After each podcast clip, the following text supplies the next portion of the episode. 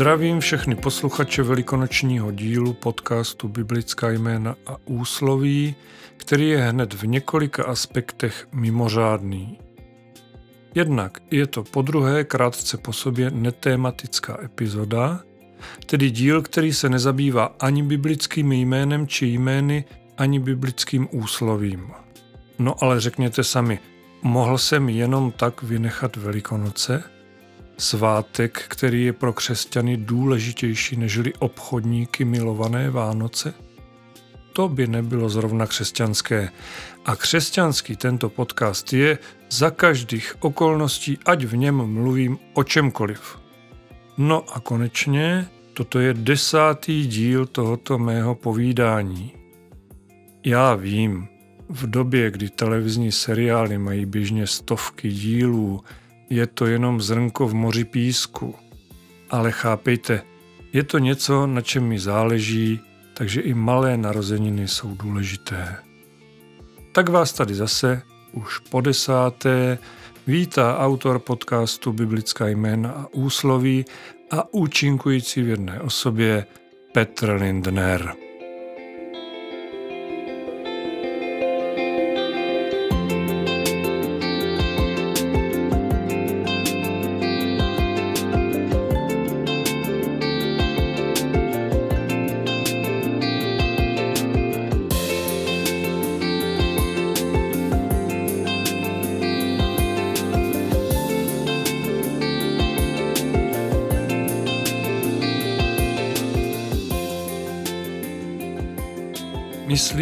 Každý ví, že jak Vánoce, tak i Velikonoce se nějak týkají Ježíše Krista.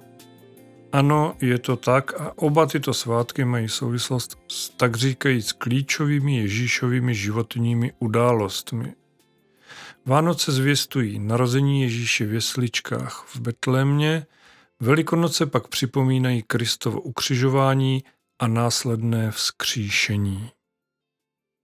Když jsem na začátku řekl, že Velikonoce jsou důležitějším křesťanským svátkem nežli Vánoce, v podstatě tím dávám najevo, že smrt je důležitější než život, jak si může říct nejeden hloubavý posluchač. No, jak bych to jenom vysvětlil. Jednak prosím, opustíme problematiku důležitosti. Nejsme na závodech ani u soudu a navíc to ani není podstatné. Jak Vánoce, tak i Velikonoce jsou zkrátka významné křesťanské svátky. Ale protože už jsem to jakési pořadí důležitosti načal, pak musím dodat, že ona preference Velikonoc se možná dá tak trochu postavit na zmíněném rozdílu mezi životem a smrtí. Ale jistě ne tak, že by smrt znamenala něco víc než život.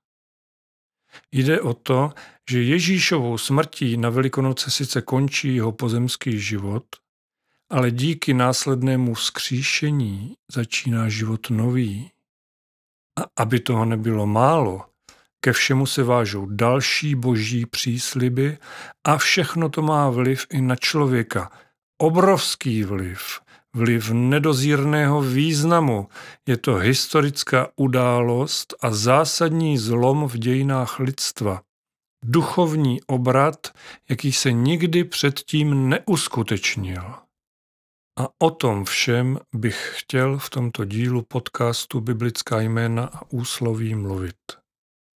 Uvařte si dobrou kávu, té není nikdy dost. Udělejte si pohodlí, nenechte se ničím rušit Jdeme na to právě teď.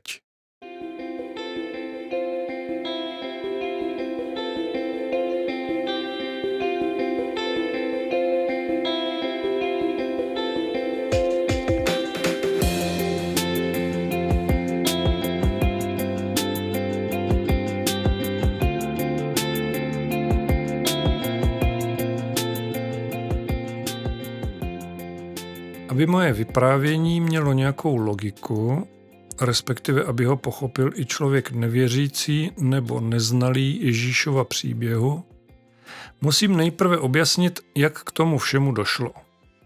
Vrátíme se kvůli tomu doslova o celou Bibli naspět až k Adamovi a Evě, ale neděste se, nebude to tak dlouhé povídání, jak by to snad mohlo vypadat.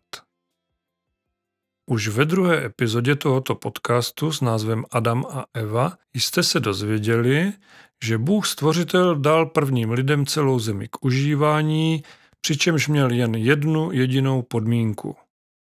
Ano, řeč je o ovoci ze stromu poznání. Jak všichni víme, had ukecal Evu, ta zase ukecala Adama a malér byl na světě. Pokud jste ještě druhý díl tohoto podcastu neposlouchali, doporučuji ho vaší pozornosti. Kromě tohoto, tak říkajíc elementárního biblického příběhu, se zde dozvíte také něco o samotných jménech Adam a Eva. A také zjistíte, že zde říkám tuto větu o prvním lidském páru. Říkám, že to je příběh stvoření člověka a prvního hříchu, který determinoval celé lidstvo až do ukřižování Ježíše Krista. Dál v epizodě Adam a Eva vysvětluji, co tím myslím, což bych nyní rád trochu obšírněji a možná i z trochu jiného pohledu učinil ještě jednou. Člověk jako by se po prvním hříchu utrhl z řetězu. Jako by si řekl, už je to stejně pokažený, tak co, teď už si můžu dělat, co chci. Otevřeli jsme vrata hříchu do kořán. Ostatně důkazem budíš hned další díl tohoto podcastu s názvem Kainovo znamení a peklo na zemi. Nejsem psycholog, ale nemůžu se zbavit pocitu, že nejlepší přísloví, které nejpřesněji charakterizuje člověka, zní tak dlouho se chodí se čbánem provodu, až se ucho utrhne. My lidi máme zkrátka neodolatelnou touhu vyhrotit věci do krajnosti, balancovat na hraně útesu, no prostě hrát si na bohy. Jo, kdybychom takto neohroženě postupovali například při hledání a zachování spravedlnosti. Kde pak? Nejvyšší úsilí vydáváme a do nejvyššího rizika jsme ochotní jít hlavně, pokud se jedná o nějakou nepravost. O nějakou lež, podvod, o libovolnou špatnost na jiném člověku, na přírodě, na zemi, ale i na sobě samých. Abyste si nemysleli, že jsem snad nějaký pesimista. Toto prosím berte jen jako konstatování. Tak to bohužel je. A tak to taky bylo už od stvoření člověka. Bůh to pochopitelně od jak živa věděl. Byl schování lidí zklamaný, rozhořčený, neskutečně mu to vadilo a taky to dával člověku patřičně najevo. Ve zmíněném dílu Adam a Eva jsem to charakterizoval slovy je toho plný celý starý zákon. Ano, celý starý zákon je plný hospodinova trestání lidí za jejich prohřešky. Jednoho krásného dne si ale pán Bůh řekl, že takhle už to dál nejde. Tedy on už to věděl dávno, ale jednou bylo potřeba udělat tlustou čáru, uzavřít jednu kapitolu a vzít to novou, lepší cestou. Člověk se sám od sebe nepolepší, to ukázaly dějiny lidstva naprosto jasně. Chce to boží zásah takového kalibru, nad kterým zůstane nejeden rozum stát. Bůh tedy vložil skrze Ducha Svatého do Marijina lůna Ježíše Krista, svého syna, člověka a Boha v jedné osobě. Zde začala cesta křesťanství, i když o devět měsíců později v té stáji v Betlémě při Ježíšově narození to byl teprve tak trochu nezáživný začátek. Věci se začaly dít až o pár desítek let později. Ale nepředbíhejme. Otázka totiž zní, jak chtěl Bůh stvořitel napravit hříšné lidstvo tím, že poslal na zem Ježíše? Víme, že Ježíš je láska, takže to měl jako každému domluvit? Hele, Franto, neblbní, tohle se fakt nedělá. Polepši se, takhle to nejde dál. No, tak to asi nebylo. je třeba hledat jinde, opět ve starém zákoně. Starozákonní židé už někdy od doby Abraháma, tedy v podstatě hned po Josefu Egyptském, vys naše první část podcastu Josef, očekávali mesiáše, zachránce, krále, který je vyvede z otroctví a bude jim vládnout a ochraňovat je. Ostatně Bůh jim to prostřednictvím proroctví zaslíbil, to si jenom tak z prstu nevycucali. Jenže představy židů o Mesiáši se s postavou Ježíše Krista poněkud rozcházely. Tehdejší doba si žádala neohroženého bojovníka – muže v brnění, v plné zbroji, mstitele s pěkně dlouhým mečem, který kolem sebe šíří děs a hrůzu, zůstávají po něm vypálené vesnice, zohavené mrtvoly a znásilněné ženy. Hm, pardon, trochu jsem se nechal strhnout. Ale věřte tomu, že tak nějak si židé Mesiáše skutečně představovali. Jenomže to by jaksi šlo proti božímu plánu, proti myšlence, že toho bezpráví a násilí na celém světě už bylo dost, ale hlavně, že trestat násilí násilím k ničemu nevede. Pán Bůh moc dobře věděl, jak má vypadat a taky, jak bude vypadat ten pravý a jediný mesiáš. Samozřejmě jako Ježíš Kristus. Klasický problém se ovšem objevil jako obvykle v lidech. Ani jemu samotnému, tedy samotnému Ježíši, to lidi moc nevěřili. Dokonce ani jeho nejbližší. Rozhodně ne všichni z dvanácti učedníků věřili tomu, že Ježíš je Mesiáš. Prvním, kdo uvěřil, byl Petr. Ostatně říkali jsme si to ve stejnojmené epizodě tohoto podcastu. Pojďme si zopakovat, jak to bylo. Budu číst z 16. kapitoly Matoušova Evangelia, verše 13 až 17. Když Ježíš přišel do okolí Cezareje Filipovi, zeptal se svých učedníků, za koho mají lidé syna člověka? Odpověděli, někteří za Jana Křtitele, jiní za Eliáše, jiní za Jeremiáše nebo za jiného z proroků. A za koho mě máte vy? zeptal se. Ty jsi Mesiáš, syn živého Boha, odpověděl mu Petr. Blaze tobě, Šimone, synu Jonášův, řekl mu na to Ježíš. Tohle ti totiž nezjevilo tělo a krev, ale můj otec v nebesích. Za Mesiáše označuje Ježíše také Marta, sestra Lazara, což už v jednom z dílů tohoto podcastu také bylo řečeno – ano, v epizodě nazvané Marta, ta starostlivá, ale zbožná. Krátce z Janova Evangelia, kapitola 11, verše 25 až 27. Já jsem skříšení i život, řekl Ježíš. Kdo věří ve mě, i kdyby zemřel, bude žít.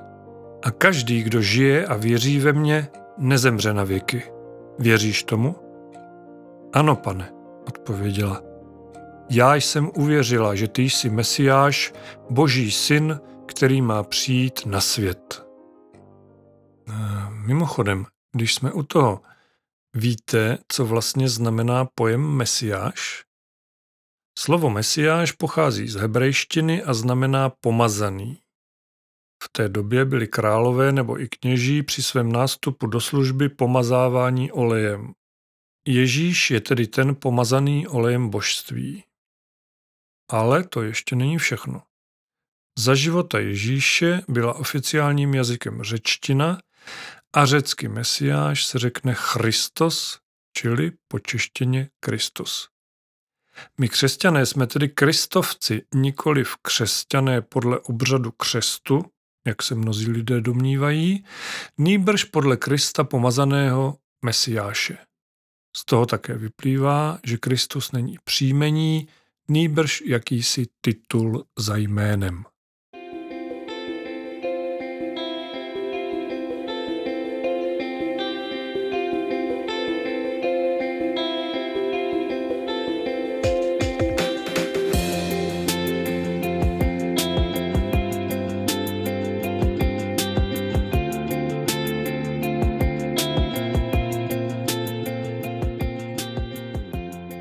Tolik lingvistická vložka, nyní se pojďme dál věnovat významu Velikonoc. V předchozí části jsem řekl, že pán Bůh se rozhodl udělat tlustou čáru za hříšnou minulostí a neřešit to dál prostým trestáním lidí za jejich prořešky. Proč ne? Ale udělat tlustou čáru za minulostí taky znamená na všechno zapomenout a odpustit všechna provinění, lidově řečeno smáznout všechny hříchy. Jednoduše říct, co bylo, bylo, zapomeňte na hříchy minulosti, nyní je vám odpuštěno, teď začneme novým, čistým, nepopsaným listem. No to je ovšem velkolepé gesto. Kdyby gesto to je skutečný čin, kterého se nemohl dopustit nikdo jiný nežli sám pán Bůh, otec, stvořitel. No jo, ale znáte člověka. Jako bych o tom před chvíli nemluvil. Samotného pána Boha člověk minimálně aspoň střídavě uznává a střídavě ignoruje po tisíce let. Božímu synu aktuálně dislokovanému na zemi nevěří, co mu říká, přesněji řečeno souzní s ním jenom pár jedinců – takže o tomto člověka může přesvědčit jenom nějaký zázrak. A je to tady zase. Jak to udělat, aby to nebyl jenom nějaký efektní, laciný marketingový trik? Lidi jsou sice z podstaty hříšní, ale zároveň nejsou úplně hloupí. Nedají se jenom tak opít rohlíkem. Ano, možná pár z nich se nechá oblbnout koblihou, ale no, to už je zase jiný příběh. Nicméně v tomto okamžiku se naprosto jasně ukazuje, jak je pán Bůh milostivý, jak miluje všechny lidi bez výjimky, jak chce jenom jejich dobro. Proč? Protože odpuštěním hříchů milost našeho Otce nekončí. Pokud jste dobře poslouchali předchozí část, mohli jste si všimnout, že jsem ani jednou nepoužil spojení Mesiáš a Spasitel. Ano, teď se budeme bavit o spasení, o věčném životě pro člověka, které je o ním božím zaslíbením. Proč jsem nespojil Mesiáše se spasením? Jednoduše proto, že staří židé nevnímali Mesiáše jako spasitele. Pro ně byl Mesiáš zachránce, jejich král, vládce, jejich jistota na této zemi. Nepočítali s tím, že jim dá i něco víc a ještě k tomu tak neuvěřitelnou věc, jako je věčný život. Věčný život, to si děláte srandu.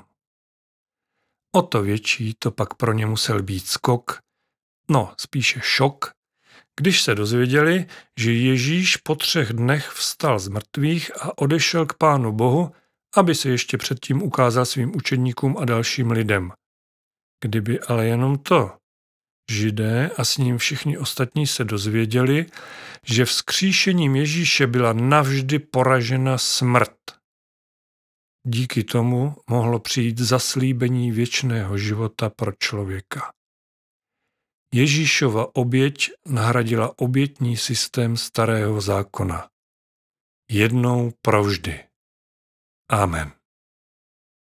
Toto je tak úžasná zpráva, že není divu, že ani nelidská muka na kříži, ani z mrtvých vstání Ježíše některé lidi nepřesvědčili o tomto, dá se říct, už skutečném prvopočátku křesťanství.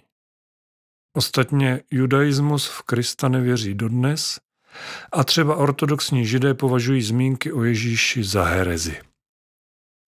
Ale znovu opakuji, Ježíš to lidem říkal už před svým ukřižováním. On věděl, jak to dopadne. Byl a je to boží syn.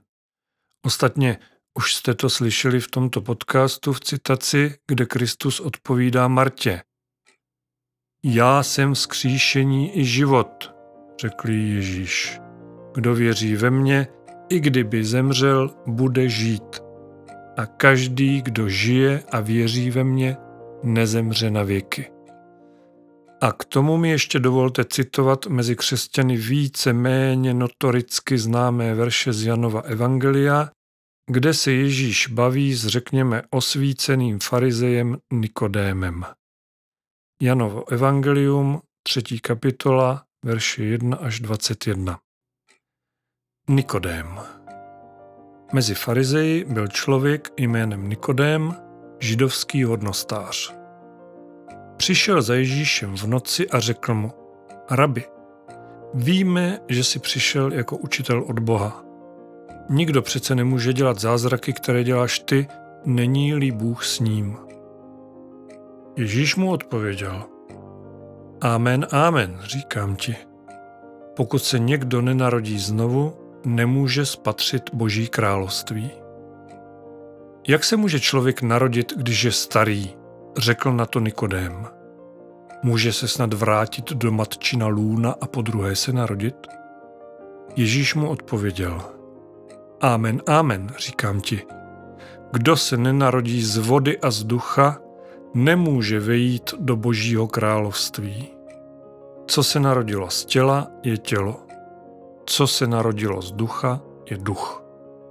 Nediv se, že jsem ti řekl, musíte se znovu narodit. Vítr vane kam chce a slyšíš jeho hlas, ale nevíš, odkud přichází a kam jde. Tak je to s každým, kdo se narodil z ducha. Jak se to může stát? Zeptal se Nikodém. Ty jsi učitel Izraele a nevíš to? Odpověděl mu Ježíš. Amen, amen, říkám ti, že mluvíme o tom, co známe a svědčíme o tom, co jsme viděli, ale naše svědectví nepřijímáte. Jestliže nevěříte, když jsem vám říkal pozemské věci, jak uvěříte, budu-li vám říkat nebeské? Nikdo nevystoupil do nebe, jedině ten, který sestoupil z nebe, syn člověka. Jako Mojžíš vyzdvihl hada na poušti, tak musí být vyzdvižen syn člověka, aby každý, kdo věří v něj, měl věčný život. Neboť Bůh tak miloval svět, že dal svého jednorozeného syna, aby žádný, kdo v něj věří, nezahynul, ale měl věčný život. Bůh neposlal svého syna na svět, aby svět odsoudil, ale aby svět byl skrze něj spasen. Kdo v něho věří, nebude souzen, ale kdo nevěří, je už odsouzen, protože neuvěřil ve jméno jednorozeného Božího syna. A toto je ten soud, že světlo přišlo na svět, ale lidé si více než světlo oblíbili tmu, protože jejich skutky byly zlé. Každý, kdo koná zlo, nenávidí světlo a nepřichází ke světlu, aby jeho skutky nebyly odhaleny. Kdo ale koná pravdu, přichází ke světlu, aby se ukázalo, že jeho skutky byly vykonány v Bohu.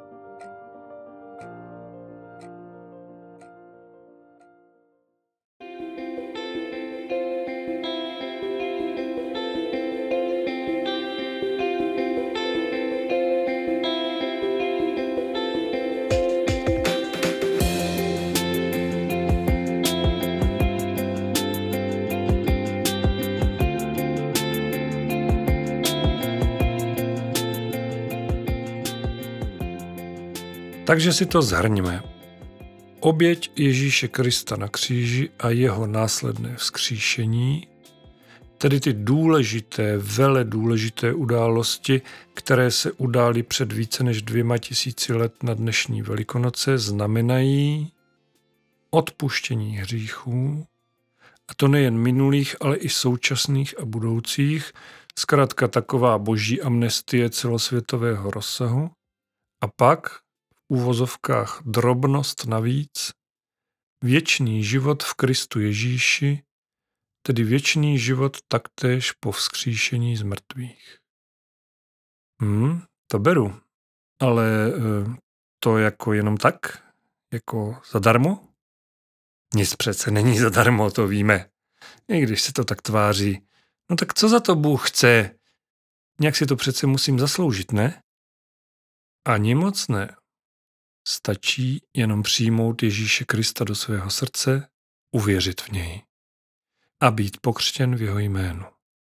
Křtem z nás Pán Bůh smívá předchozí hříchy, ukončuje náš starý život. Vynořením z vody nastává znovu zrození. Ano, znovu zrození už v tak říkajíc tomto pozemském fyzickém životě. K tomu se vrátím za chvíli, teď musím ještě doplnit poslední věc, kterou by křesťan měl víceméně automaticky dělat ve víře ve věčný život, a to je vyznávání svých hříchů, tedy činění pokání. Když jsme u toho, dovedu si představit, že zejména nevěřící nebo hledající posluchači jsou možná z onoho odpuštění hříchů trochu v rozpacích. Jednak, jak se stane, že jsou odpuštěné i hříchy budoucí? A proč by se tedy měly vyznávat, když už jsou odpuštěné předem? A vůbec, není to divné něco odpouštět dopředu? Upřímně řečeno, toto se hrozně těžko vysvětluje. Ale našel jsem na internetu, konkrétně na webu reformace.cz, výborný článek na toto téma od Stevena Koula s názvem Naprosté odpuštění Židům 10.1 až 18. Odkaz na něj dávám do popisku tohoto podcastu, abyste si jej případně mohli přečíst celý. Já bych z něj nyní citoval pouze jednu pasáž, která, jak si alespoň myslím, tuto problematiku vysvětluje výborně. Rád bych ujasnil, že tu mluvíme o našem postavení před Bohem v Kristu. Když ve svém každodenním životě zhřešíme, musíme své hříchy vyznat, abychom obdrželi něco, co bychom mohli nazvat boží rodinné odpuštění ale ani naše nejhorší hříchy nemohou odstranit odpuštění, které plyne z našeho postavení božích dětí. Například mé děti patří do mé rodiny, protože se v ní narodili a nic, co by mohli udělat, nemůže změnit jejich postavení členů naší rodiny. Pokud ale proti mě zhřeší, je zapotřebí, aby svůj hřích vyznali požádali o odpuštění. Nemá-li našemu vztahu nic stát v cestě. Podobně můžeme i my, tak jako Petr, pána těžce zklamat, ale naše selhání nás nevylučují z boží rodiny. Naše postavení v rodině je dáno naším novým narozením, které nám poskytuje výsadu naprostého odpuštění. Tím, že otci vyznáváme hříchy a prosíme ho o odpuštění, udržujeme své každodenní společenství s Bohem jako jeho děti. Rozumíte už nyní? Věřím, že ano. Nicméně u odpuštění ještě chvilku zůstaňme. To má totiž naprosto klíčový význam pro spravedlnost. K tomu si opět vypůjčím slova moudřejších lidí.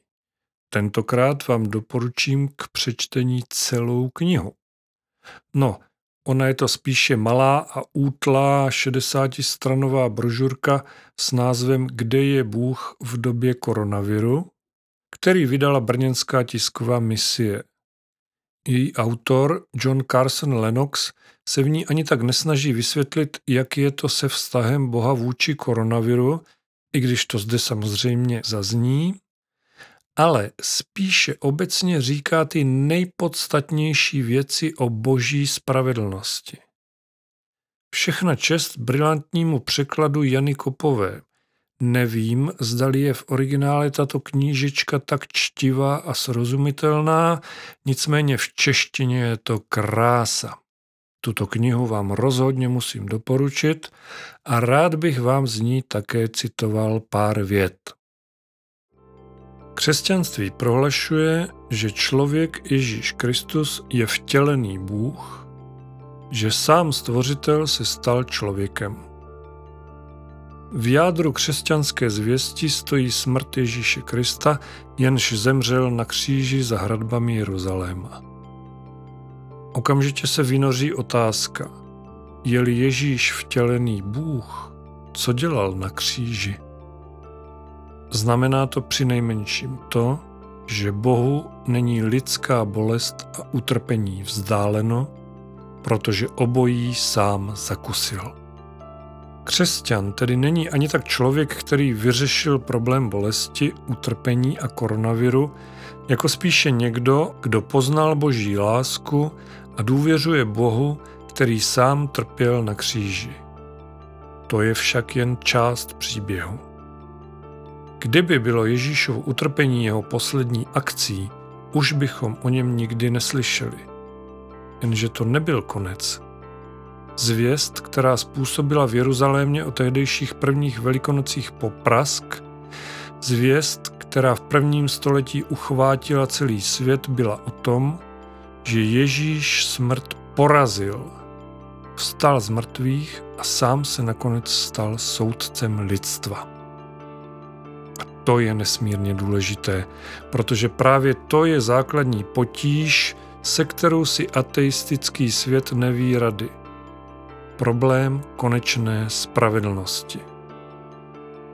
Jak všichni víme, nesčetné miliony lidí zažili během historie strašné bezpráví. Jejich bídný život jednoho dne skončil, aniž by se jim dostalo jakéhokoliv zadosti učinění.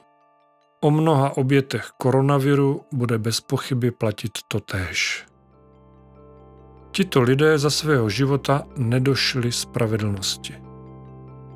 Ateisté tvrdí, že smrt je konec a neexistuje žádný posmrtný život, v němž by mohlo být spravedlnosti učiněno zadost. Není-li žádný poslední soudce, neexistuje ani žádná konečná spravedlnost.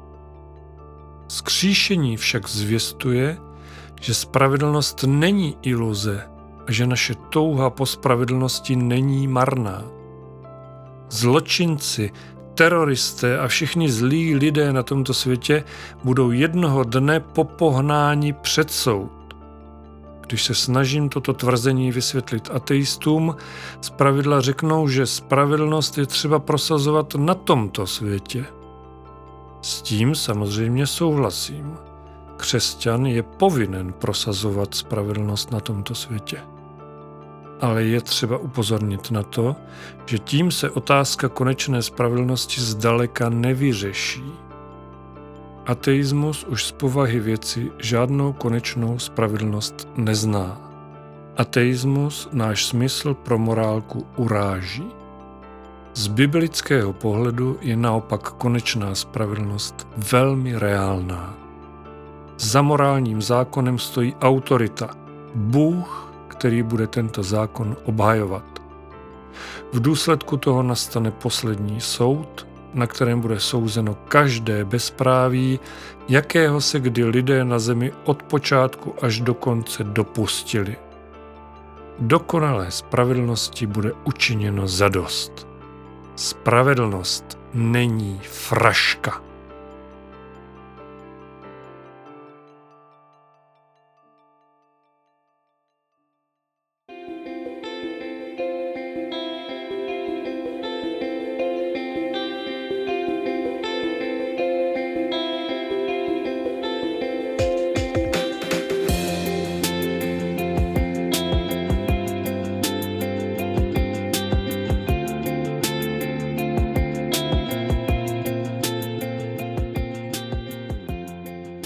Stále posloucháte velikonoční speciál podcastu Biblická jména a úsloví a připomínám, že jsem četl úryvek z knihy Johna Carsona Lenoxe Kde je Bůh v době koronaviru, kterou vydala brněnská tisková misie. Co na to říkáte? Za mě jsou to silná, výborně čitelně a srozumitelně podaná slova. Toto čtení odhalilo také problematiku, které jsem se ještě nevěnoval, ale věnovat si ji samozřejmě chci a musím. Skříšení člověka, poslední soud a jiné záležitosti toho se týkající. Pojďme do toho. I když popravdě Toto je velmi složitá a hlavně obsáhlá problematika, kterou nelze probrat jen tak ve druhé části jednoho dílu podcastu. To je řeč na týden. Nevadí. Zkusím načrtnout aspoň ty nejdůležitější myšlenky. Když jste se mě tuhle ptali, jestli všechny ty milosti dostáváme fakt zadarmo, řekl jsem popravdě, že ano. Ale měl jsem ještě něco dodat tedy v části o odpuštění hříchů. Bez tohoto dodatku by totiž všechno bylo až příliš jednoduché a popravdě ani nemoc spravedlivé. Ne, nic zpět neberu. Vaše hříchy, tedy myslím tím i svoje, jsou odpuštěny. Ovšem přesně v tom smyslu božího rodinného odpuštění, jak jsem citoval z článku Stevena Koula z webu reformace.cz. Jinak řečeno, ze všech provinění se všichni budeme u posledního soudu spovídat, ne že ne. A soudcem bude, jak už zde také bylo řečeno, sám Ježíš Kristus. Tak jen abyste si nemysleli, že snad boží spravedlnost je nějaká selanka.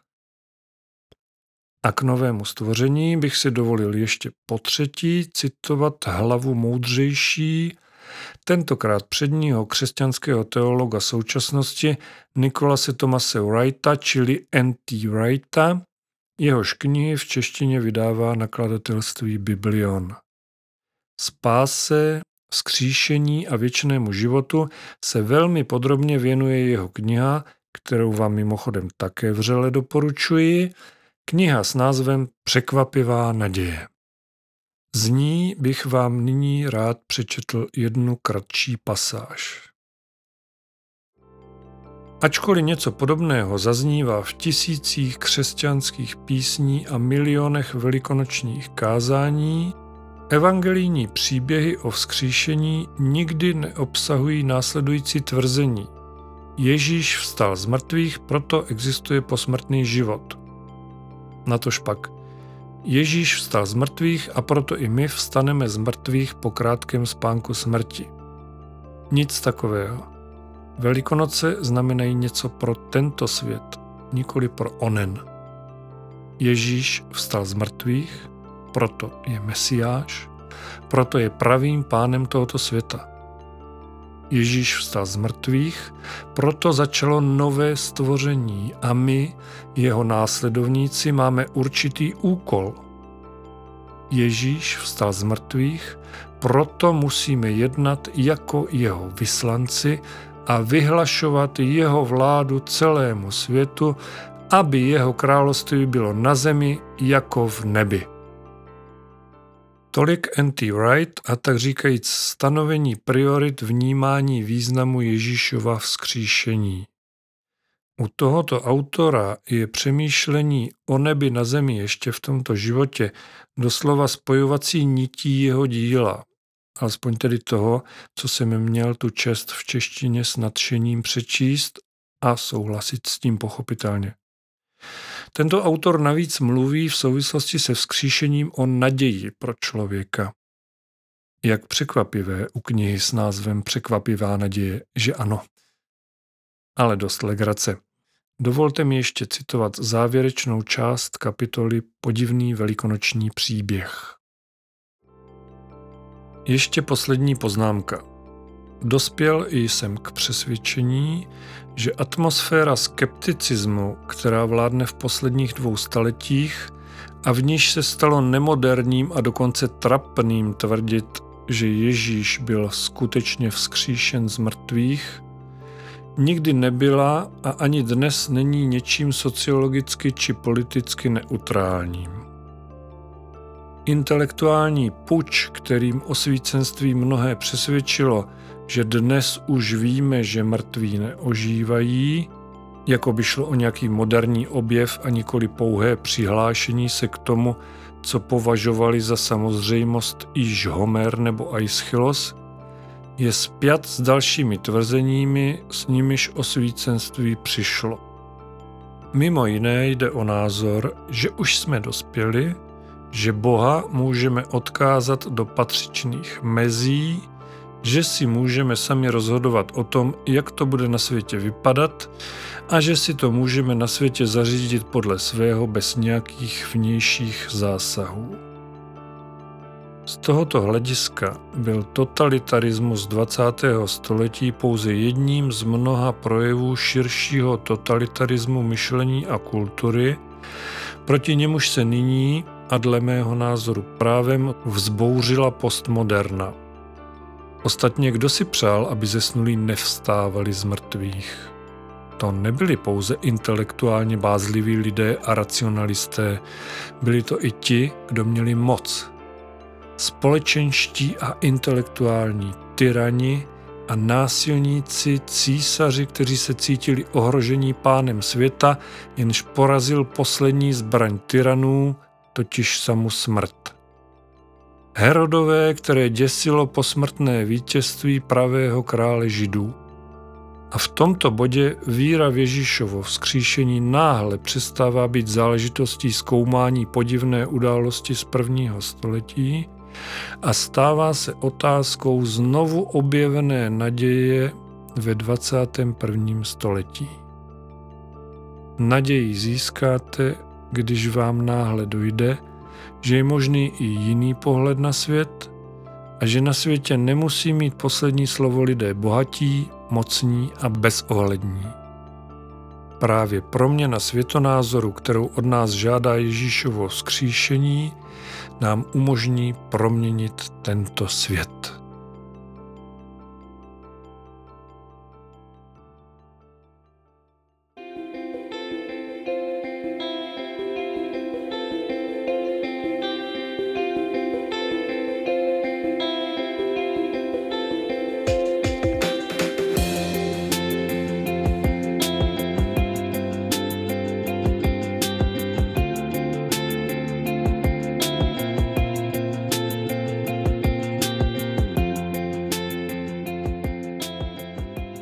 To byl Anti Wright po druhé a já nemám, co bych dodal. Úplně na začátku tohoto podcastu Biblická jména a úsloví jsem říkal, že Velikonoce jsou pro křesťany důležitějším svátkem nežli Vánoce. Teď už snad víte, proč tomu tak je. Ale s tou důležitostí bych si fakt nelámal hlavu. Vánoce jsou zkrátka svátkem zrození samotného Ježíše Krista, Velikonoce pak oslava zrození křesťanství jako takového.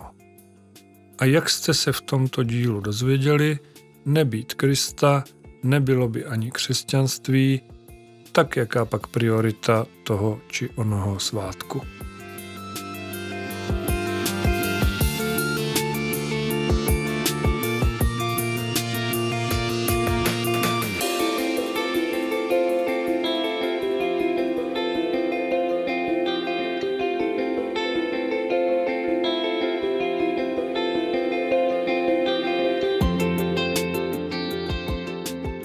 Jak se zdá, k tomuto podcastu Biblická jména a úslovy si pomalu začínáte nacházet cestu, protože poslechovost v pozvolné křivce stoupá, což mě samozřejmě moc těší. Budu rád, když této mojí biblické samomluvě zachováte přízeň a navíc to ještě trochu rozkecáte i mezi svými přáteli. A nemusí to být hned věřící, Myslím, že i hledající či snad ateisté by si rádi občas poslechli, jak to vlastně bylo. Tento podcast najdete na obvyklých platformách, jako je Spotify, Apple nebo Google Podcast, také na YouTube a dalších webech, jejichž adresy uvádím v popisku tohoto dílu. Děkuji, že jste vydrželi až do konce tohoto zatím nejdelšího a ještě k tomu jubilejního desátého dílu a budu se těšit na slyšenou u dalších pokračování. Mějte se moc pěkně, buďte požehnaní a buďte s Bohem.